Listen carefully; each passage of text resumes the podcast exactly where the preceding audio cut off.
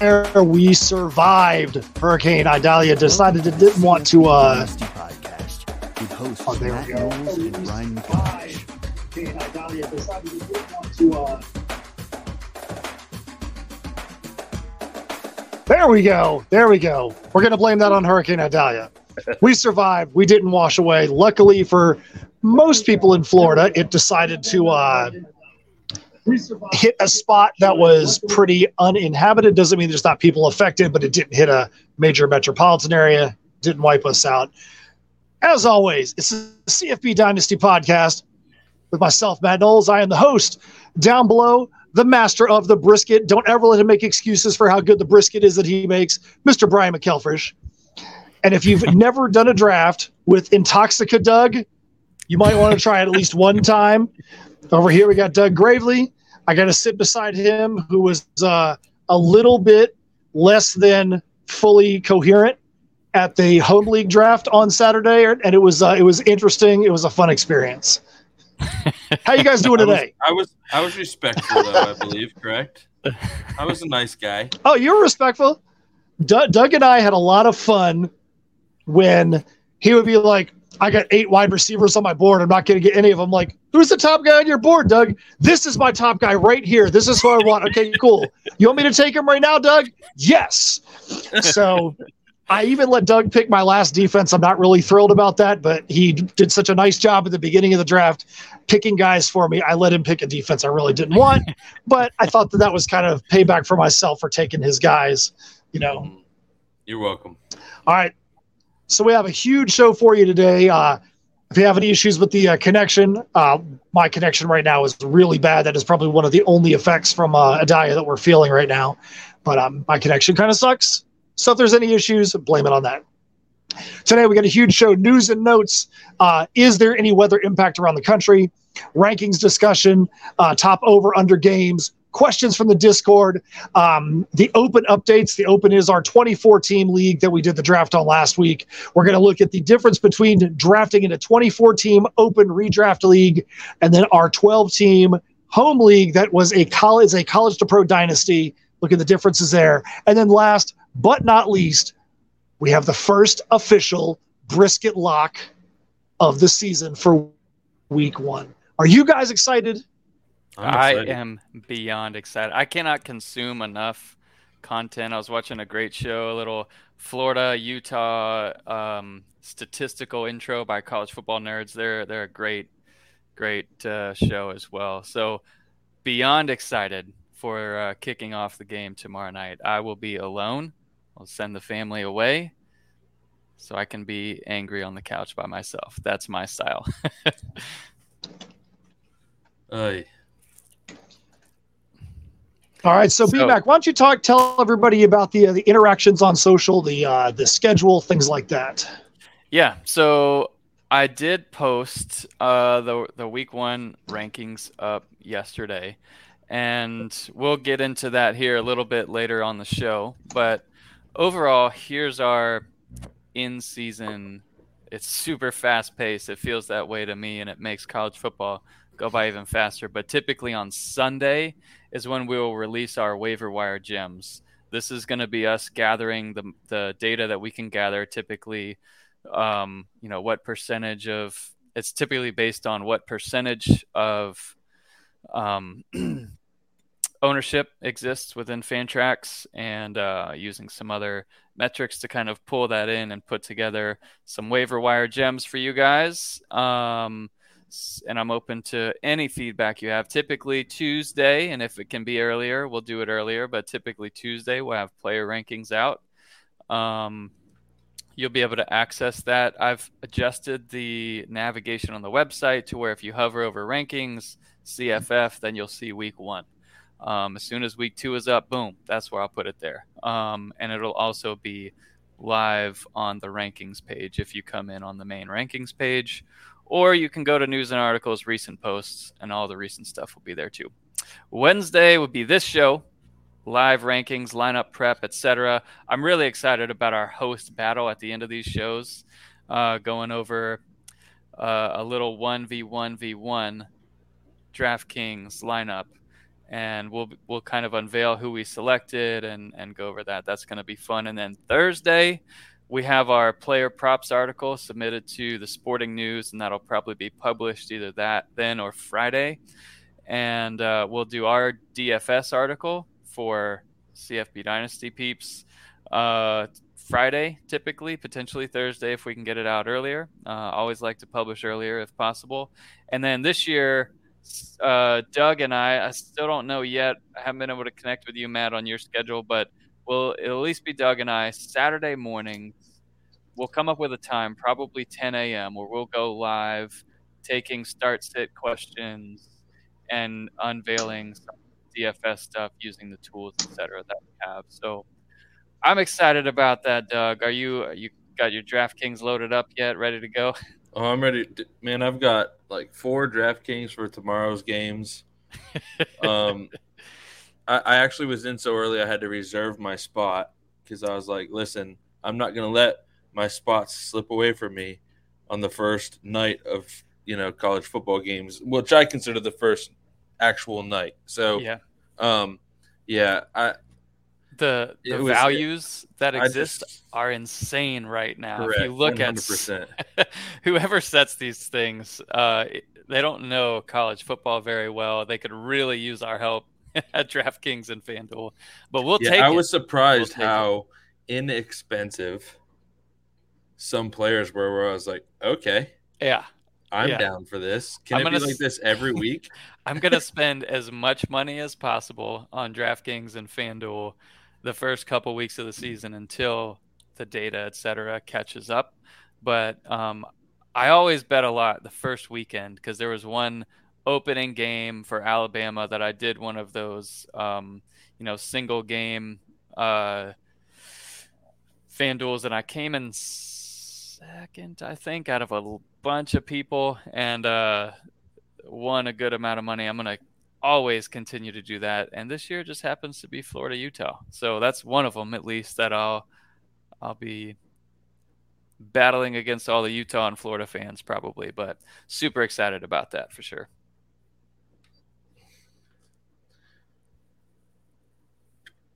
All right, so good stuff there. So, Doug, I'm going to kick it over to you. I want you to tell us some of the news and notes this week. There's a couple of really good points in here. One of my favorite ones deals directly with BMAC. We're going to get it at the yeah. bottom of the list. Bottom of the list. Uh, and uh, this is just, it's hilarious how much this story just keeps taking a turn. But we'll get I'm there. Just, we'll let you know. Yeah, I'm super excited about it. I can't wait to, you know, share this with, you know, the people that already don't know or even the people that know, just remind them. But number one, um, and one of the ones that you know we've all been watching really, really, really closely. Um, Kyle, Kyle, McCord is expected to start for Ohio State this weekend. Um, Devin Brown is expected to play, but how much he's going to play, I don't know. I I would imagine just depends on how Kyle McCord is doing at the time. Um, and then a surprising one for me, um, seeing as how this young man was on my fantasy team at one point in his career, and I ended up dropping him. But Ethan Garbers was named the starter for UCLA. Um, again, Schlee and Moore expected to play, but it would just depend on A, is UCLA blowing them out of the water, or B, is Garbers not playing very good. Um, then we've got, excuse me, Camar Wheaton, running back for SMU, not listed on the depth chart. He's got an injury, so that could affect some rosters. Edwards, Daijun Edwards for Georgia, the running back, practicing in a non-contact jersey, but Kendall Milton for Georgia is back to normal practice, so he appears good to go. Then you've got Tyler Lavine for SMU, listed as the backup on the depth chart. Cade McNamara, quarterback out of Iowa, medically cleared but listed as questionable. Antario Brown, running back for NIU, officially listed as the starter. JT Shrout, quarterback for Arkansas State, listed as a starter. In this first name, I'm going to demolish um, Byas Shul Tootin, running back for Virginia Tech, listed as the starter for week one. I believe he was a transfer. And UCF is in a four person quarterback Yikes. one battle this week. And then Liberty is in a three person quarterback one battle this week. So expect to see multiple quarterbacks from those teams. And if you are doing a DFS or if any of these quarterbacks are on your team, don't start any of them because we don't know what's going to happen. It could be for UCF, each quarterback playing a quarter. I just I just don't know. And then two more, we got Bert Emanuel, who was regarded as you know very fantasy relevant going into this season for Central Michigan, the quarterback.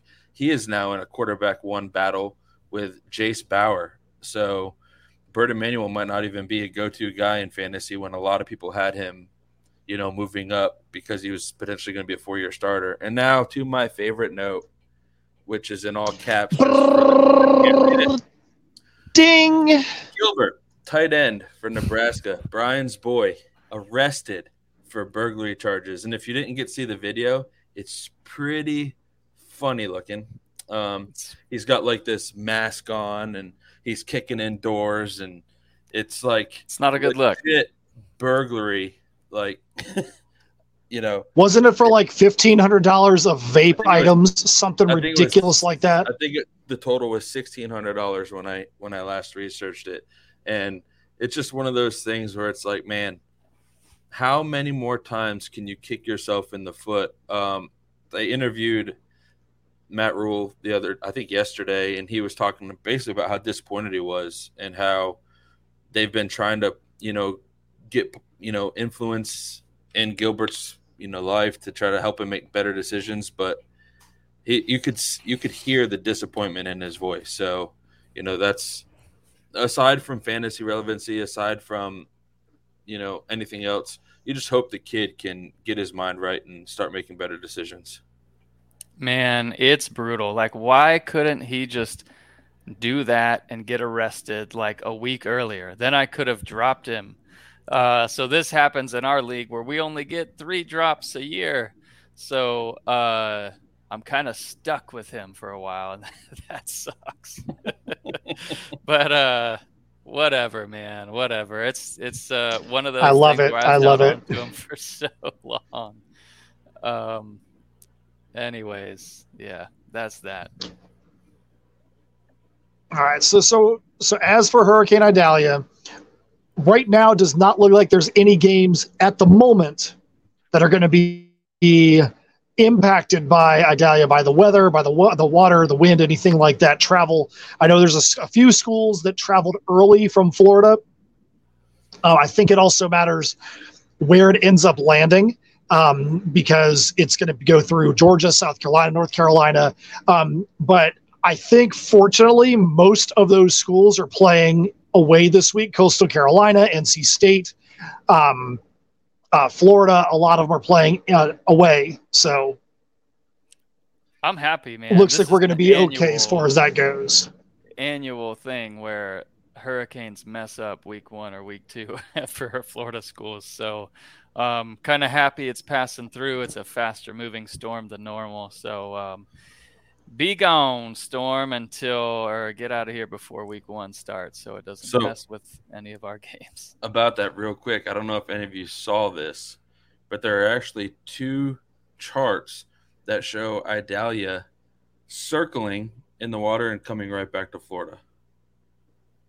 That'd be weird. So it's yeah, that's uh, that's crazy. Weird. We'll we'll see if that happens or not. That'd be interesting. All right. So one of the main things we wanted to go over, and I'm going to add this to the stream here so you guys on YouTube can see, um, going over some of the rankings updates that we have here. Um, so I'll show you what I talked about earlier. Basically, you can go to when you come to the site, rankings, CFF, boom, week one, it's there.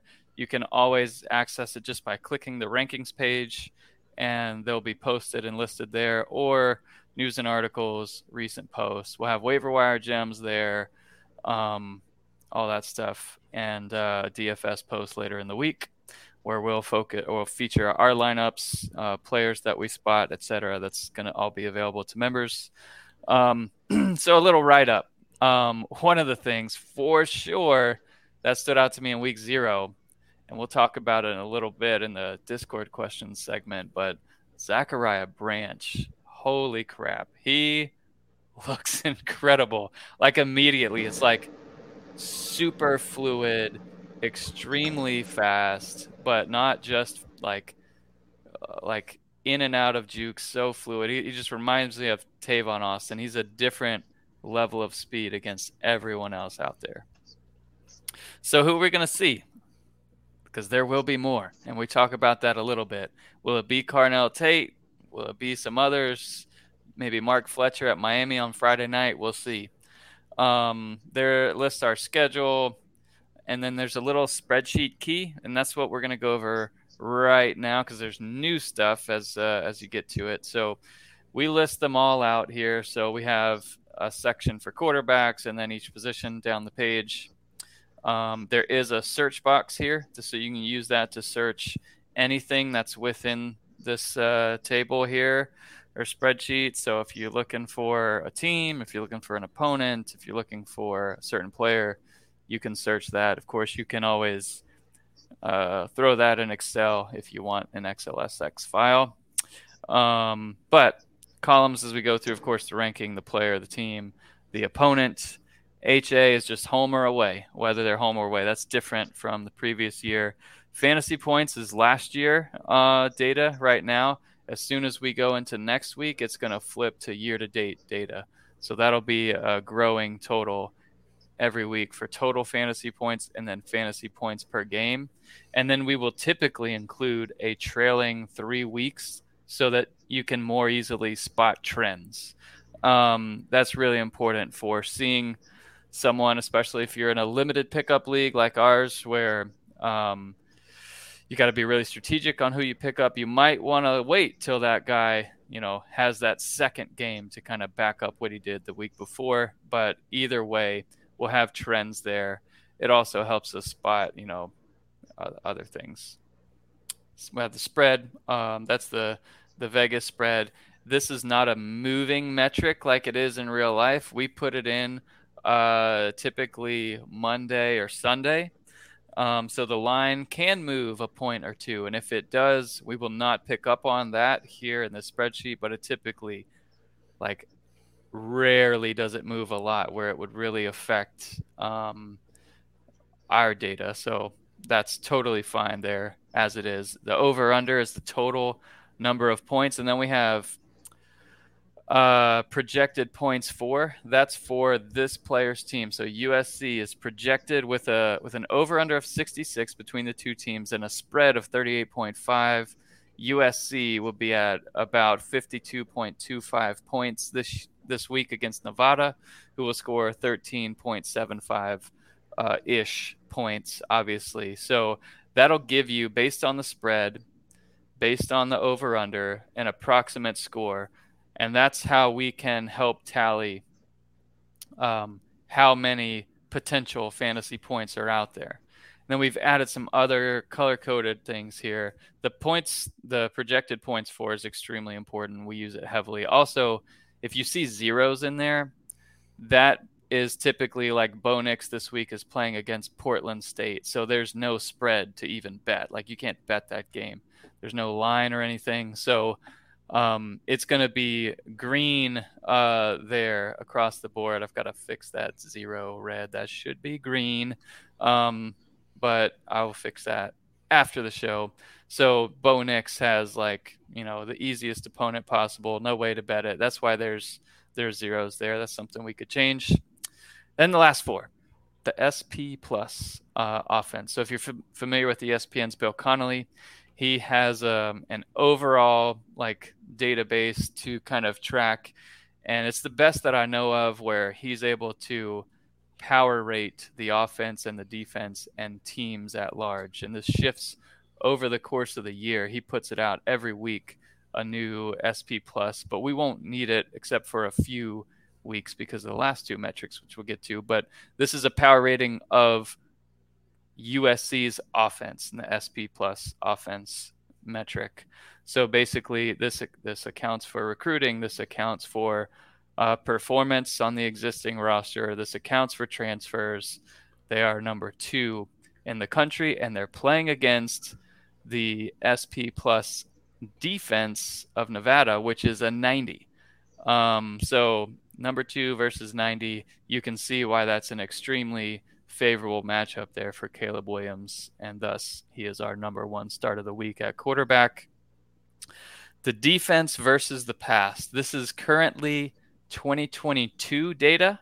Um, this will update weekly as we get into it. The data will become more and more accurate. Obviously, as uh, data points reach statistical significance, um, meaning we've had three, four, five weeks into conference play. So it's more apples to apples rather than uh, Oregon State's against, uh, or sorry, Oregon against Portland State type of teams. So um, Nevada ranked 75th against the pass last year. They ranked 85th against the rush. Um, so that's all there for you to kind of use. the question that I always ask and I want to just ask Matt live. I've already talked to Doug about this, but is this too much information? Is this what people want? I love big spreadsheets, but what do you guys think? I, I don't think it's too much because the way you have that spreadsheet set up, if somebody wants to get a specific piece of information, all they got to know is which column they want to go to. But I agree, I'm the same way. I want to have as much information as possible. That way I can use the metrics I need to make the informed decision. If it's there and you don't want it, you can just ignore it. If it's not there and you need it, well, how else are you going to get it? So I think it's great that all that information is out there. I like the fact that you're improving it year to year, and um, I think it's I think it's awesome. Doug, yeah, what about you? Oh, yeah, like Brian said, we talked about this. I like it. Um, I just think it's going to be better and better as the season progresses because as of right now, for me personally, um, in one hand, you don't care how the defense performed last year because of transfer portals and all this, and there's so much changes. But the other at the other side of that coin, a defense isn't necessarily going to go from 120th to 55 in in a year. So, you know, it's going to be it's going to be a good thing because the defense, in my opinion, is not going to jump 100 spots in less than a year. So, but I just look a little deeper into things. But I love how deep this goes because I'm just like you guys. I love a big spreadsheet. You can never have enough information. It's great to know if my quarterback that week is playing against the fifth ranked defense or if they're playing against the 110th ranked passing defense. I want to know that stuff. I think that stuff is huge.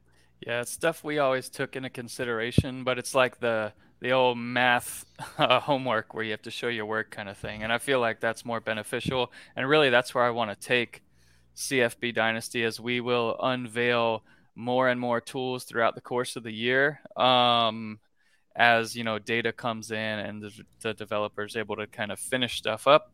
But um, the goal is for it to be a set of tools to help you bet on DraftKings, bet on FanDuel, and set your lineups, etc. So, um, super excited about the direction. We want to give you guys more and more uh, as we go throughout the season. So, um, I guess if you want to run through the top, you know, whatever five or ten, um, you guys have seen the quarterbacks now up on the screen for a while. But if you're listening on podcast, we've got Caleb Williams uh, number one, Bo Nix number two, um, Austin Reed number three. Michael Penix, uh, number four, even though he's playing against Boise, who had a really good pass defense last year, and then JJ McCarthy against ECU, and and really some of the this is beat down city uh, for most games this this week, which makes setting the lineup really hard, right? So, um, like Matt, Doug, how do you guys handle that typically? If you have um, let's say a more even matchup where your player's going to play the full game you're looking at maybe a, a even even Preston Stone and them they're they're favored over Louisiana Tech by 20.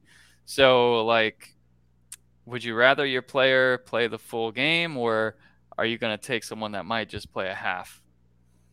Go ahead, Matt. I think week 1 and week 2 are a lot more difficult difficult than people give it credit for for that exact reason. Um, especially if you have a guy playing against, say, like an FCS school, he may only play a quarter or two, and uh, he may not get a lot of the stats. He may go to other people, it may be running backs over over wide receivers and, and or running backs over quarterbacks. Um, I do like having uh, guys that are going to play the whole game, but I definitely don't want it to be where it's the other way, where you've got a guy on, say, you know, South Alabama that's playing against Alabama's defense or something. You know, you don't want it to be where your guys are the opposite, where they're playing, they're on the opposite end of the beatdown. Um, but yeah, it, it definitely makes it a little more tough because, especially with you know the way that rosters are constructed nowadays they may want them to get in for a quarter or so they get the backups in. Um, but yeah it makes these first couple of weeks a little more difficult. I'd rather have a guy that's going to play the whole game but if i have to default after that then i'm definitely going to go with the guy that's you know going to hopefully get some stats and then get the heck out of dodge. At running back we've got judkins number one and it's it's still it's beat down city for all of these top guys Rocket Sanders at two, Rasheen Ali at three, Blake Corum at four, Jarquez Hunter at five. Um, so they're all playing against putrid defenses. Um, it's going to be tough. It's going to be kind of luck of the draw, like Matt said, week one or week two. Does your player score in the first quarter, second quarter? If not, he might not play the second half. So that's just part of the the struggle week one, as well as unlisted suspension, unlisted injuries, that kind of stuff is always super frustrating week one. Um, and then at receiver, we've got Marvin Harrison Jr. first, Odunze two for Washington, Corley third, Cowing fourth, and Joshua Cephus fifth um, because DeCorian Clark's status is unknown uh, for that game. So I removed DeCorian Clark from the rankings altogether. My rule of thumb week one is to play the knowns. Like just because Jalen Milrow or Kyle McCord um, or whoever in this quarterback battle has been listed number one, or even if they come out as the starter or name the starter like Kyle McCord was, the other guys are going to play in these beatdowns, and it only takes one or two bad decisions or or fumbles or whatever for the quarterback to be pulled. So I'm going with the most stable known commodities on my roster for week one and week two. Um, tight end, blah blah blah. Bowers, Gadsden, Ja'Tavion Sanders, Erick All Yurosek, all with great, great matchups. Um, we've got kickers listed there as well. And there's a ton of unknown kicker battles. Um, and then there's a ton of great defenses that are playing against nobodies. So I assume everyone's roster is kind of loaded up and fine for week one in terms of it's less about playing the matchups, more about playing st- stability and kind of getting lucky week one. Agreed. Agreed. All right, so that's our quick look through the uh, through the rankings. We want to try and cover those a little less on the pods than we have in the past because we want you guys to want to go up and, and like and subscribe to the uh, CFBDynasty.com site. So you have to go up there and uh, take a look at that information, sift through the information on your own, and how to make the uh, the best educated decision you can for your team. So, uh, BMAC, are you ready for some questions from the Discord? Let's go. All right. So Willem T asks Are there any players we should be going after on the waiver wire after their week zero performance? I think there's a couple obvious ones out there, but I'm going to kick it over to you guys. Who are some of the guys from week zero that you should have your eyes on right now? I see you added one, Doug, and that's a great one. Um, and uh, for me, Zachariah Branch is totally different. Like I had such, I, I made a trade middle of the draft. So here we are. We're drafting in like a, a conference room. We have a couple people on the screen because they're in uh, Georgia and didn't drive down to the draft because they don't care about us at all. So um, Doug nope. and I walk out. We make a trade, and I trade up and get Carnell Tate, and I was super excited to land him in the second round of our like mix of dynasty, devy league, whatever.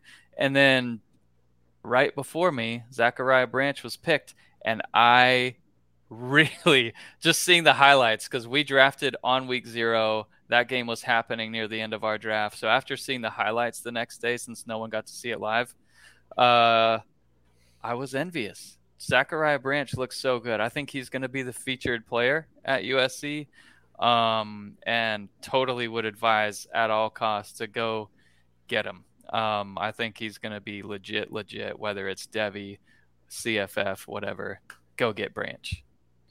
Agreed. Um, Branch looks incredible. He's so fast. Just watching some of his highlights, man, he was like he was doing cone drills out there. It was insane. But um, I added Jaden Greathouse for Notre Dame. Um, Sam Hartman has shown in the past and showed again last week that he does love to distribute the ball around to different people. But Greathouse made the most of his opportunities, three catches, two of those were touchdowns. And I think they're going to try to look to do to continue that trend and do the same. So Jaden Greathouse, a freshman receiver uh, for Notre Dame, is on my list. And quickly, I'm just going to throw another name out there for you guys. Shomari Lawrence, running back, sophomore for Florida International, 139 rushing yards this past week. So keep an eye on that guy. Could be a surprising, you know, college fantasy producing running back because those are always good to have on your roster. Hey, so I'm going to throw a little piece of information at you guys that I just noticed. So at number eight on the Titans ranking, you got Seydou Traore from Mississippi State. Uh, news says that he is not listed on the Bulldogs depth chart for Saturday against Southeast Louisiana because there might be an NCAA clearance issue with him for week one. Oh, no. And he's yeah. one of those guys we would need to pay. He's one of those guys we want to pay attention to as well because isn't he one that's got that weird? Is he a tight end? Is he a wide receiver? Yes, yes, correct. Yeah, he is. Last I saw, he's I just, making making trends toward being listed as a receiver. Yeah, we did have a couple right because I know that yeah, and uh, super grateful people were able to kind of reach out, and that's part of the community. Having the community is hey, we made a couple mistakes and people caught them quick, so that was uh, super grateful for that. Um, so thanks for that. That's a good little piece of good little news note that I just came across as we're doing the show. All right, so anybody else? What'd you think about the way that uh, Estime played after being benched in the Notre Dame game? He got benched for a fumble and then came back and went nuts. That dude looks massive. That's all I know. Yeah. Yeah. But the the issue with Notre Dame that I see, and it's not really an issue if you're a Notre Dame fan, any one of those four running backs can come in and produce. I think they all look good, um, and kudos to their strength and conditioning coach. That's that's all I can say because I wouldn't want to arm wrestle any one of those guys. So yeah, and Hartman changes that offense, man. Even with the younger guys at receiver, yep. like that offense uh, looks like it's going to be wor- uh, looks like it'll work, and I think um, they're going to be a tough out for anybody. And they got some fun big games coming up on their schedule. All right, so the question number two we got from the from the Discord from Sir Mocha. Are you concerned with Ohio's Rourke's QB, his injury, and the offensive output for targets like Wiglu's? Now, I'll tell you something really funny before we get there. We had our home draft the other night. The guy sitting next to me, Josh Speed Reed, the fastest guy, 4.3, uh, 10 yard dash time. Uh, Speed Reed has got Rourke, and he was upside down about him coming back from the injury, getting injured while we were doing the draft. He was so disgusted with the fact that his guy got injured again in that draft in that during during the draft. But are you guys concerned? Do you think it's going to change the offensive output numbers for Ohio? Nope. Uh, because Rourke's a known commodity. Like he had a good 2021. Then last year, um, 3,200 yards, 25 touchdowns, four picks. And the coaching staff also said they were just being extra cautious. And that Rourke was mad at the staff for being cautious with him. Mm-hmm. So, uh, no concerns one, there whatsoever. One day ago, he was cleared to start, I think. Yep, that's true. That's true. So, so, uh, question three from Rose Cats. What transfer quarterbacks that went power five to power five have the best chance of having a huge boost in production like we saw with Penix and Nix last year? I think there's a whole bunch we can talk about here. So I'm going to let you guys uh, let you guys start.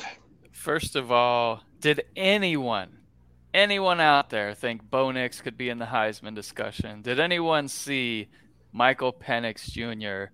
leading the nation in passing? And I, I didn't. I don't know if anyone did, but uh, would love to shake their hand if they did for sure. Um, because if you look at Bo Nix beforehand, like he was a really good recruit. Um, played as a freshman at Auburn, 2,500 yards, 16 touchdowns, six picks. Then he goes in sophomore year with a 59.9% completion percentage, 2,400 yards, 12 touchdowns, and seven picks.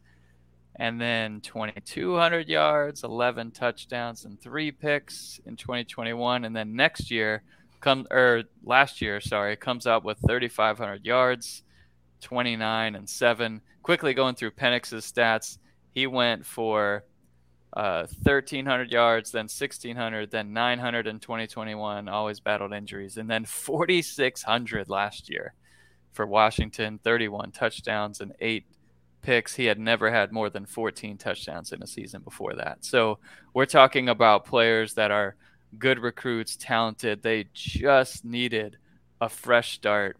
And so, yeah, I've got a few for you. Um, so DJU is one, and, and I'll say Hartman doesn't count, Leary doesn't count, Mordecai, Armstrong, they all performed well um, at their previous stops. But DJU is one that I've got like um, the you know the offense actually makes sense to him, and the Clemson system under the previous OC who was fired uh, wasn't great. Maybe he realizes his five star potential. Um, I've got Jeff Sims at Nebraska, who I like a lot, and I've always liked his skill set. Um, if he reaches his potential there this year, next year, um, he can be really great as a dual threat guy, and then he'll be fantasy relevant too.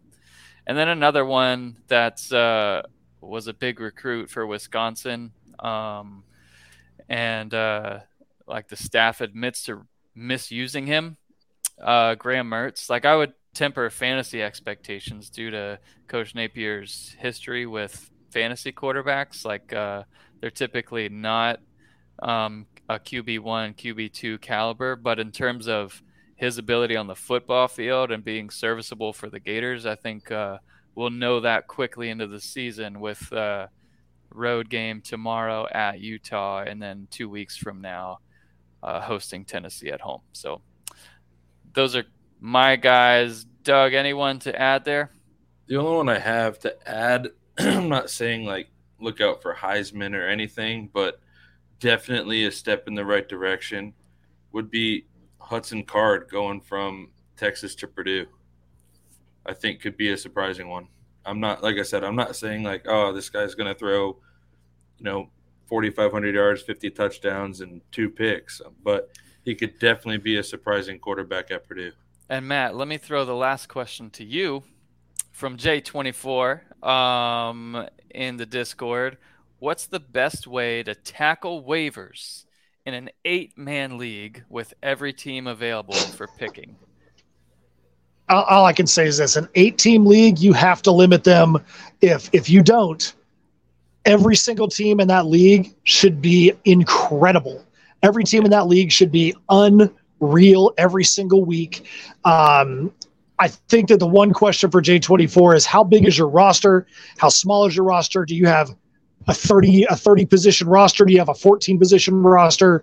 Um, because that could also um, determine what you do. But if you're not going to limit those pickups, man, just go out there and you just you got to be working that waiver wire hard every single week because if you're not, every other team in that league is gonna and they are going to be putting you on beatdown alert. Yep, yep, that's valid. But I, I can't even imagine an eight team. I can't even imagine an eight team league with open waivers. Uh, that's a that's a seasonal redraft league. Those teams should all just be insane.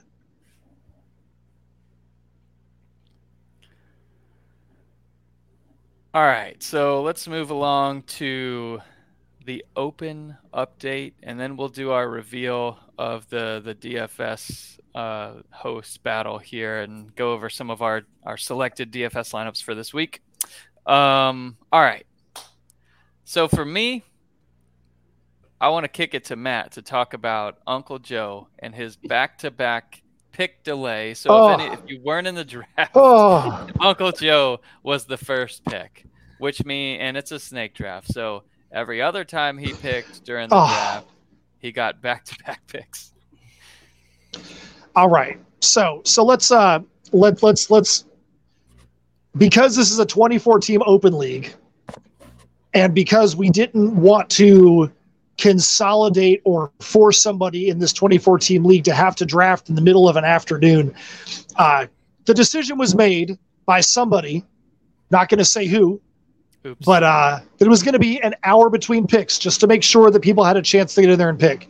The thought was good, but what that did was it basically enslaved every single one of us to have to be there ready for the draft because you didn't know if somebody was going to take an hour or two seconds. This draft took three and a half days. I do not make that up. It was three and a half days long. And we barely ended this draft before we started our open league draft. So,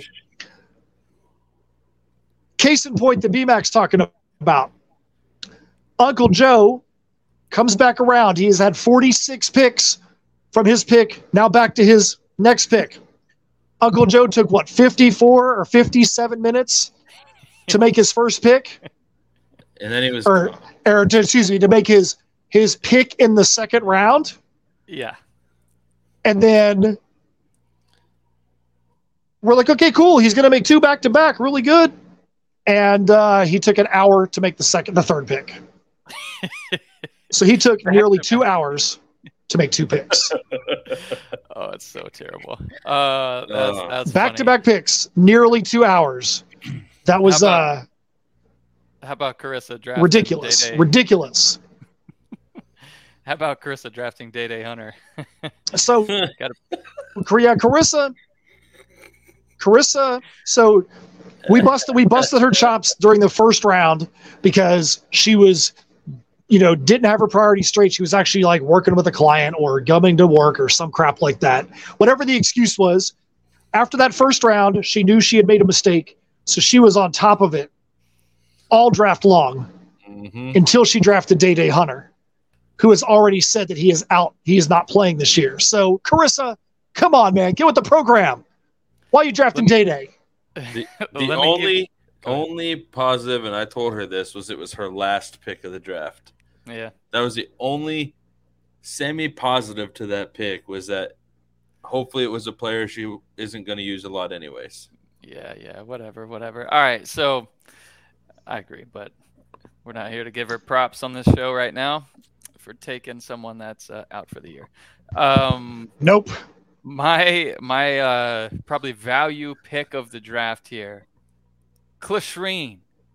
I don't know if I said that right. Clish Reggie Love in the 16th round, a guy who might be a 15 plus a game carry guy for Illinois. Um, I love that pick, and uh, oh, pardon the pun there, but I think um, just just excellent value. That's one where I in our draft in the home league, man, Danny took. Uh, Josh McCray, and I wanted him. I hyped him up all year, I or all summer, and then I waited too long on him. Uh, just can't do that. And I, and what do you think, Doug? Value I- pick. My value pick was CyberCon CFB taking Greathouse in the 15th. Yeah, that's your boy. That's your boy. I like. I like not just not just my boy, but I, I feel like I'm starting to, you know, prove over and over again that I'm good at these sleeper guys. Like, you know, JJ McCarthy when nobody else was talking about him. You know, Rocket Sanders last year. My guy this year is obviously Greathouse. So let's see if I go three for three. This will be this this could be fun. We'll see. We'll see. I tell you, the thing that killed me in that draft, you know, you can never really predict that you're going to be able to get a guy in the next round. When you got a 24 team, uh, 24 teams, You're talking a ton of picks between one and the next. Um, I drafted 17th or 18th. I had two guys that were there that I wanted. I drafted one. I'm like, man, if X player is there when I come back around 36 picks later, I'm going to be happy. 35 picks. I'm like, I'm on the clock. I'm like, I'm going to get my guy because he has been out there and 35 people have passed him up. And then Steelers Pride decides to come in the pick right before me and take Jerand Bradley from Texas Tech. I was pissed threw the rest of my draft off because I was like, I was like, I can't like, I, I, was not happy. But yeah, so he's he's now become he's now become my uh, my rival in the league. So uh, if I if I get if he's on my schedule, you better watch out, my boys. That's going to be bulletin board material. We're going to make up some crap uh, that he said about our team. That he talked a bunch of garbage about it. Hype the boys up so the Steelers' pride can get the can get the butt whooping. Oh, that's awesome. Let's make up some crap. so Doug, I, I will say this though: do... the one thing we did. well, the one thing we did want to cover is uh the difference between drafting for the Open League 24 team redraft versus our 12 team college pro dynasty league where you're just filling in. Uh, Doug, Brian, take us through how much difference you felt the prep was for these two drafts that were completely back to back. So, the difference for me, the biggest difference, obviously, was you you can draft players at any stage of their college career with a draft like this, whether it be seniors or juniors or guys you think are going to go pro next year. With my draft or our draft in in our in our ongoing 15 year league here, 16 now, going on 16. But yep. if you have too many seniors, you worry about them leaving, and then all of a sudden you have a complete rebuild, which to some could be fun. So the prep is different when it comes to in these redraft leagues, you can draft anybody. With our league, you have to have a balance on your roster, and I think that yep. makes it pretty difficult. So, yep, because you don't want to have one position get wiped out where you're drafting six receivers in one year like I did this year. But uh, it's all right from time to time if you're making a run for a championship that fails to you lose to Gordy in the playoffs or in the championship. Yeah, in the uh, in the in the uh, open league, I would completely the opposite of what I would normally do in a draft. Almost everybody I picked was a power five, a guy that is going to be a a top producer this year. Didn't really take a lot of reaches uh, because there's that's not a lot of room to reach.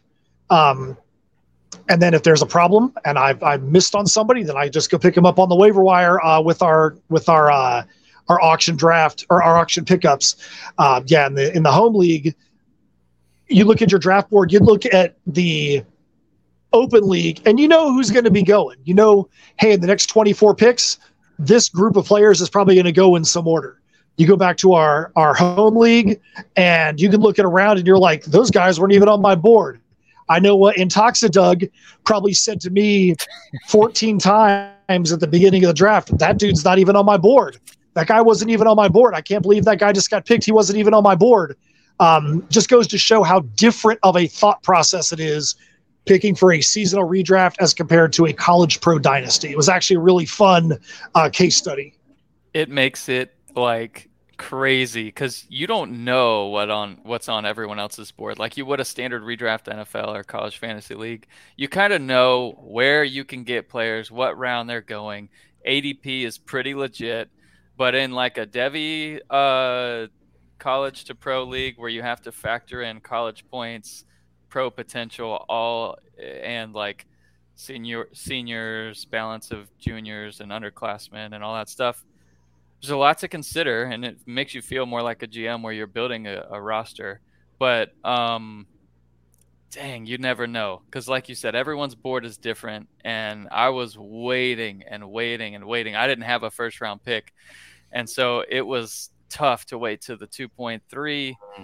um 2.3 i had to wait to 210 where I, I did get the the number one player on my board so it was uh that part was good but um All right, Doug. So Matt, I know you didn't get in, get your lineup in, right? But you'll get one in before the Saturday games kickoff. But we wanted to do a little different segment where we do a little host battle here. We have a three-man DraftKings pool where it's just us three, and we're gonna unveil our lineups right now against each other. So I think we just have Doug and I for now. Um, and uh, all right, yeah, Matt's shaking his head, yeah, because he's had technical difficulties. There's a kind of a rough latency today, so you'll hear us interrupting each other. And sorry for that. That part stinks. But uh, all right, Doug, for this for the noon games, who do you have uh, at quarterback? I've got Leary for Kentucky at quarterback. What's the price on Leary? 81. 81. So I have um, Chandler Morris from TCU uh, at $6,900. And I think TCU is going to crush Colorado. So I love the value, love him in my DraftKings lineups as a, as a quarterback to target this week. Who's your uh, your running backs? So because I think TCU is going to crush Colorado, I have Emani Bailey as one running back who is fifty four hundred dollars, Mm-hmm. and then I've got good old Bucky Irving out of Oregon who is sixty one hundred dollars. Oh, that's good value. Solid. And hopefully So my- gets his points earlier. Yep, go ahead. At running back, I've got Estime Notre Dame 7200, hoping he gets a first half touchdown at least. And then Dylan Johnson uh, in a game that he might play the full game. They've got running back injury problems, and he's not one of them. So he's the clear starter for Washington uh, as they're hosting Boise State. And he was, was only that? I'm sorry. 5200. Dylan Johnson at 5200. So love the value there. There's a lot of value that I like. At receiver, though, I take some risks. So, uh, while I feel good right now with those three, looking at my receivers, I feel a little nervous. Who do you have? So my first receiver, I'm going with the stack because I got Leary at Mhm. quarterback. I'm going with Barion Brown, who was fifty five hundred. Cheap. Oof. Then I'm going with Stefan Cobbs from Boise, who is playing Washington, but Washington doesn't have the best pass defense, in my opinion. And he was only 5,400. And then I went with Xavier Worthy out of Texas for 6,600 for my third receiver. I've got Rome Odunze at 7,300 for Washington. And that stacks with my super flex of Michael Penix at 8,400. And then I've got Carnell Tate at 3,700. Um, that's a freshman's a, first game. That's a high risk, high reward kind of kid right there for sure. Yep, yep. And then Deontay Thornton, which uh, I think he's going to catch a lot of touchdowns this year for Tennessee, and uh, I like him better than I like Bru McCoy. So Tate was 3,700, Thornton was 4,300, and I used that to allow myself to get uh, $8,400 on uh, the Superflex Penix. Who do you have at Superflex? So I'll go with my flex real quick. Fine. Um, my my flex is Dylan Johnson, running back for Washington, and then my super flex is Ewers to stack with Worthy. Ewers was seventy seven hundred bucks. I like it. So Superflex Penix for me, and then I've got Javante Barnes at seven thousand for my standard flex. So uh, we'll see how it goes. There's uh, nothing that we're betting outside of just this five dollar bet currently between me, Matt, and Doug. So we'll see how these go, and then um, if you guys come up with something interesting for us to bet, um, then we'll do it. Maybe. About speaking about the bets, y'all. If you've been following our little golf thing here, um, an update on that. Brian is still up 2-0.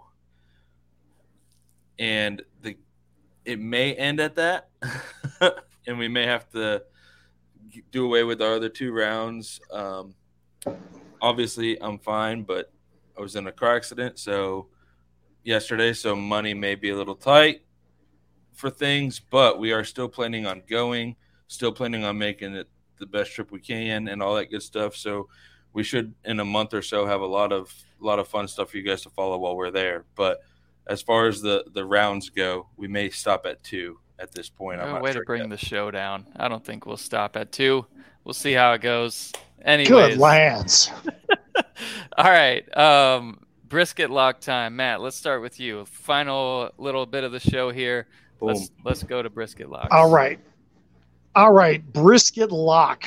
So, if you guys have not watched the show before, or if you missed last year, Brian is the master of cooking the brisket, and you know, if Brian's cooking brisket, it's going to be good. So, when it comes to the brisket lock, this is going to be a guy that is not going to be in the top 10, not going to be in the top 20, somebody who might be a little bit farther down that you think is going to have a good week this week.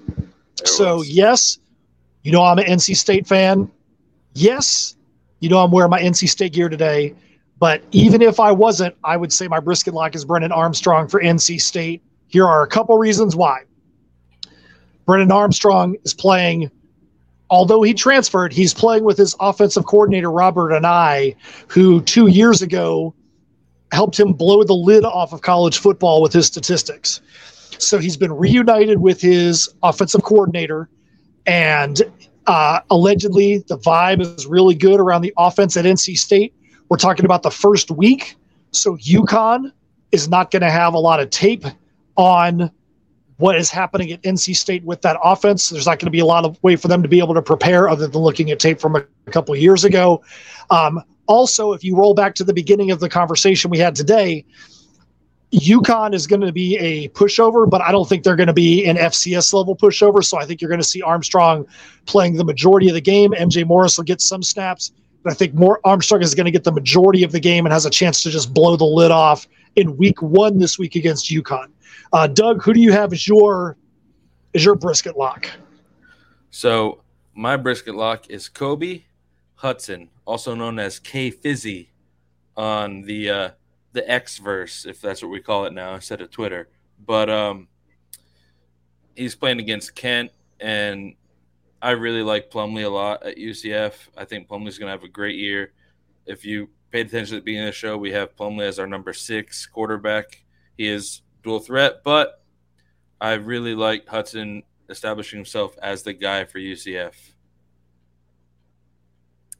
For me, um, I've got Jalen Knighton uh, at SMU. He's uh, there's a lot of oars on the depth chart, um, even with Jordan Curley, which doesn't worry, worry me. But there's not an oar at running back. It's Jalen Knighton and uh, the Rooster. He's he's really great. He's fast, um, runs hard, and I think he will kill it in that offense. We're able to catch a bunch of balls too. So I like him. We've got him slotted at 50th at running back, but I think that's one he can outperform before he ranks a little higher. We're going to want to see that data in the SMU offense, but uh, in general, like him a lot this week. And Matt, this is when you froze and died last time, but at the end of the show, end of the live show, and I close this out. So I'm going to play the music and let's see if you can uh, close us out. All right. So Really glad you guys are here. Really glad that you have decided to join us. It is finally time. We are psyched for college football, the fantasy football season to start in just over 24 hours. Um, can't wait. We want you guys to get up, like, and subscribe on the uh, Discord channel, on Twitter slash X, on TikTok, wherever BMAC and Doug decide they want to put our stuff at. Um, we want you to in- involve yourself in the Discord channel. Uh, if you've got tidbits of news, if you got tidbits of notes, if you got questions, we want you involved as well. We want you to have the opportunity to uh, use the information that's there to give yourself a leg up in your league, and hopefully bring home that ever elusive college fantasy football championship. How's that, back? That's okay. What I didn't tell you is that the music only lasts 15 seconds. So we'll get better on the next show. See you guys. See ya.